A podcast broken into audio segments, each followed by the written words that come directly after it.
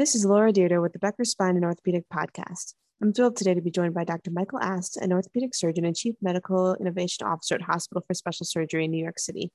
Dr. Ast, it's a pleasure to have you on the podcast today. Oh, thanks so much for having me. It's a pleasure to be here.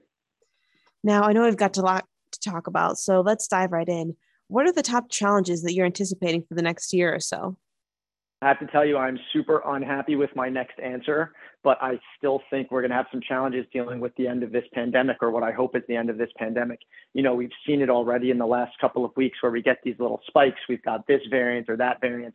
And I just think since it's all still so unclear exactly how we roll out of this, uh, especially in New York City, I think we're still going to be dealing with this for another another couple months at least until the maybe summer or end of the summer. I hope that's not true, but that's probably going to be the biggest problem is is sort of getting back to whatever the new normal really is.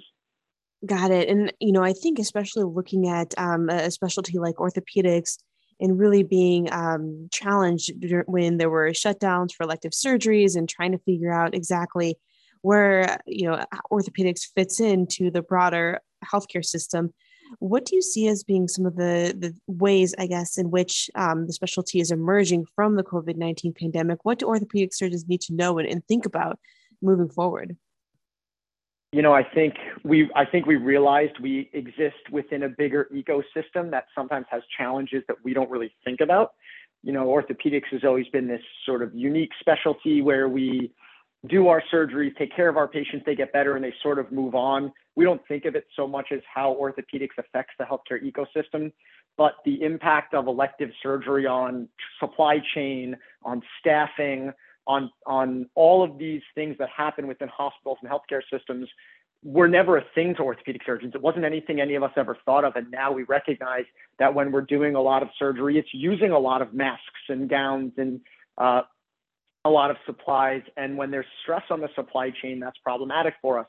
Staffing is probably the thing none of us ever thought of. There's always been enough nurses in the OR. There have always been enough nurses on the floor, enough physical therapists to take care of our patients. And when those things get challenged, all of a sudden we have to, it, it kind of wakes us up to the reality that we're existing within this much larger ecosystem. And uh, in many cases, we have to be stewards of that ecosystem and make the right choices at the right time to help sustain not just ourselves, but all of our colleagues. That makes a lot of sense and it is really helpful to think about. And, you know, when you look ahead as well, what are some of the big opportunities for your practice to grow and develop? You know, I think uh, there's obviously the backlog still. I know we came through a lot of the backlog sort of the, towards the middle to end of last year, especially in the Northeast. Um, but you know, with the Delta wave and the Omicron wave, there's back to being a little bit of a backup. So some of the growth is simply going to be organic catch up that we're playing. The other big opportunities are really going to come as people reemerge and say, hey, look, I want to get active again. I want to get back in shape again. I want to get back to my life again, and then recognize that potentially there are some orthopedic interventions that can help with that. I think that's number one. Number two is the one, you know, there's there's been so many people looking back on some silver linings over the last couple of years, but the huge advances in digital technology that have occurred in our ability to interact with patients in their own home in very, very unique and personal ways, uh, I think is going to be a, a great opportunity for all of us, everyone in medicine, everyone in the world, to to emerge in a more connected in a more connected way and to connect to more people. So in each individual market anywhere in the country, you're going to be able to grow your market share to reach more people, to, to affect change in more places. Um, I think because of the huge advances we've seen in technology. That's a really great point. And I love to think about some of the technologies um, and platforms that are making it possible to be more connected. I know eh, obviously surgery has to be performed in person, but what does it mean to surgeons in order to do some of the follow visits and, and intro visits as well virtually? And, and how could that change the landscape of the way that healthcare is delivered, especially in orthopedics? Yeah, you know, I think between telehealth, between remote patient monitoring, between these smart devices, smart braces, smart implants, all of these things it's going to allow us to have a completely different view of the patient interaction. You know, it's interesting. We published a study uh, last year on sort of the telehealth wave in orthopedics, where obviously from you know March of 2020 through the end of that year, huge, huge increase. Everybody in orthopedics doing a million telehealth visits. And then it really plummeted once people kind of got through that and wanted to come back in person. But the one place it still exists is exactly like you just said it's that post op visit. All of a sudden, they don't have to drive, especially when you come to New York City, over the bridge, pay $20, park for $50 to come into the office and tell us how good, how well they're doing, right? I find so many of these patients now, they come for a quick telehealth visit. We chat, we talk about the questions that they have, and then they get to move on and they don't have to lose their whole day, miss work, do these things, drive and sit in traffic. And it makes, it actually breaks down a barrier that some patients have in terms of wanting to access care in certain places. So I think that's, that's obviously really cool. Also, just the, you know, some of these platforms for second opinions through telehealth. You know, we've got a, a program out of our institution that one of our surgeons, uh, two of our surgeons actually started where they do remote second opinions. So patients from all over the country can very easily get a second opinion. And, you know, I've always been a fan of second opinions in general, has nothing to do with me or, or, or any other provider. I just think that it's nice to hear a second opinion, but you never knew where to go. There was only one practice in your town. There wasn't a really convenient way to do it. Now you can jump online and do a telehealth second opinion visit very, very easily. Um, and I think these kind of things are the things that are going to stick with us. These are the technology platforms that are going to last long beyond the end of this pandemic. That's really interesting to hear. And now I wanted to ask you about um, technologies and platforms specific to orthopedics. What do you think is the most interesting things out there? How do you think the technology, whether it's implants or instrumentation or other types of technologies, really can make an impact on orthopedics going forward? You know, I think uh, ev- everything drives to trying to understand data. And again, that sounds really cliche. And I told you right before we started, I was going to try not to sound too cliche. But our, our, our ability to gather data is changing dramatically. And whether it's through people's smartphones or their watches or actual smart implants that that exist nowadays, uh, and I have no conflict of interest with companies that make any of those things, um, or maybe I do, but I don't think so.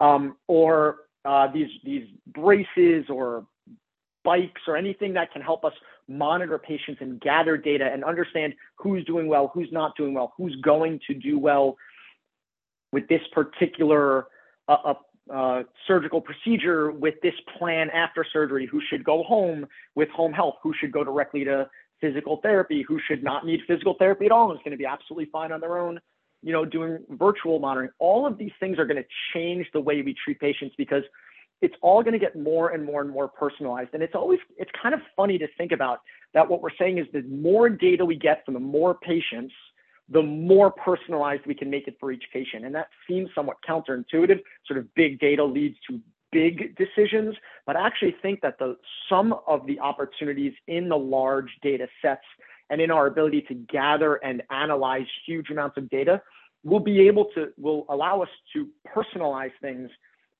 in a very specific way where we understand based on not just you know, the easy things you can get from, uh, from a physical exam and a quick history, but from a patient's socio-demographic status, from where they live in the world, from what they have access to, from how far it is to their next physical therapy appointment, to the local hospital, to this or that. We can start to really analyze the things that make unique people's situation unique.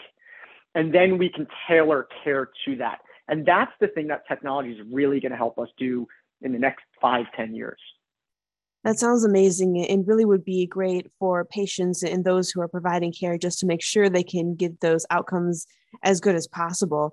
And eh, you know, with the technology that is emerging and as it becomes more available, do you see surgeons being able to adopt this and hospitals and health systems being able to adopt the technology, or will it be more um, of, of just kind of based on studies and data that, that are out there that can really give you more information. How do you see that playing out and, everybody really becoming more connected?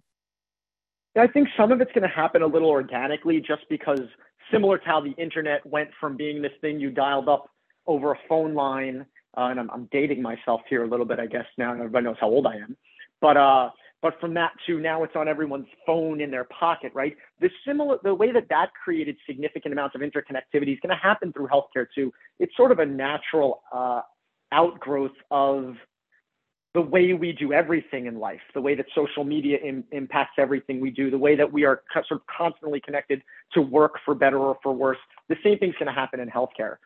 That being said, there are probably some actual changes on the horizon that are going to impact the adoption of that and the rate of the adoption. I think that's going to have a lot to do with things like bundled payment, population health, risk based care, where you're going to start seeing that the implementation implementation of technology is not just kind of cool or not just something people want to think about or they're going to read a study about or hey i'm doing this study. I want to i want to use this but they're going to recognize the genuine value it provides by lowering costs and uh, in- increasing a patient's opportunities to get ahead of problems to stay connected um, and hopefully to improve outcomes and lower the cost of care. So some of this, I think, is going to be a natural growth just as people become more connected and everything.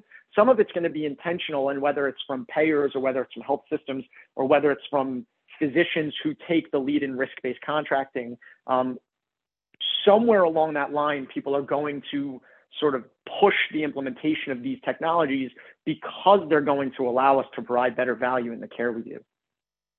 Absolutely. That makes a lot of sense. And now, one more question before we wrap up our conversation. What do you see as being the lasting legacy of COVID 19 on orthopedics and spine? I think the, I, honestly think the biggest thing that will stay and that is just never going to go away, and we've seen already, is the push to outpatient, right? The transition of site of service is probably not going back in the other direction.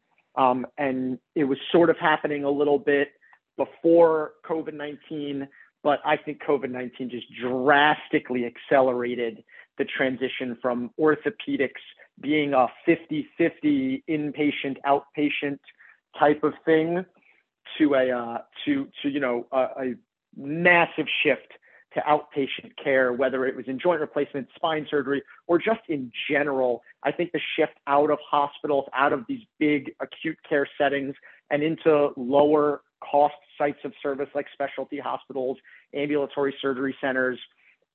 I don't think that's going away. I think that is is here to stay um, because so much data shows it was good. Like besides the fact that it cost less, um, you know, uh, outcomes were improved, patient satisfaction was higher. It's not going anywhere. So I think if there was one true lasting legacy, it would be that shift. That shift to outpatient got dramatically accelerated and isn't going away. Dr. Ast, thank you so much for joining us on the podcast today. This has been a really fantastic discussion, and I look forward to connecting with you again soon. Thank you so much for having me. It's always my pleasure.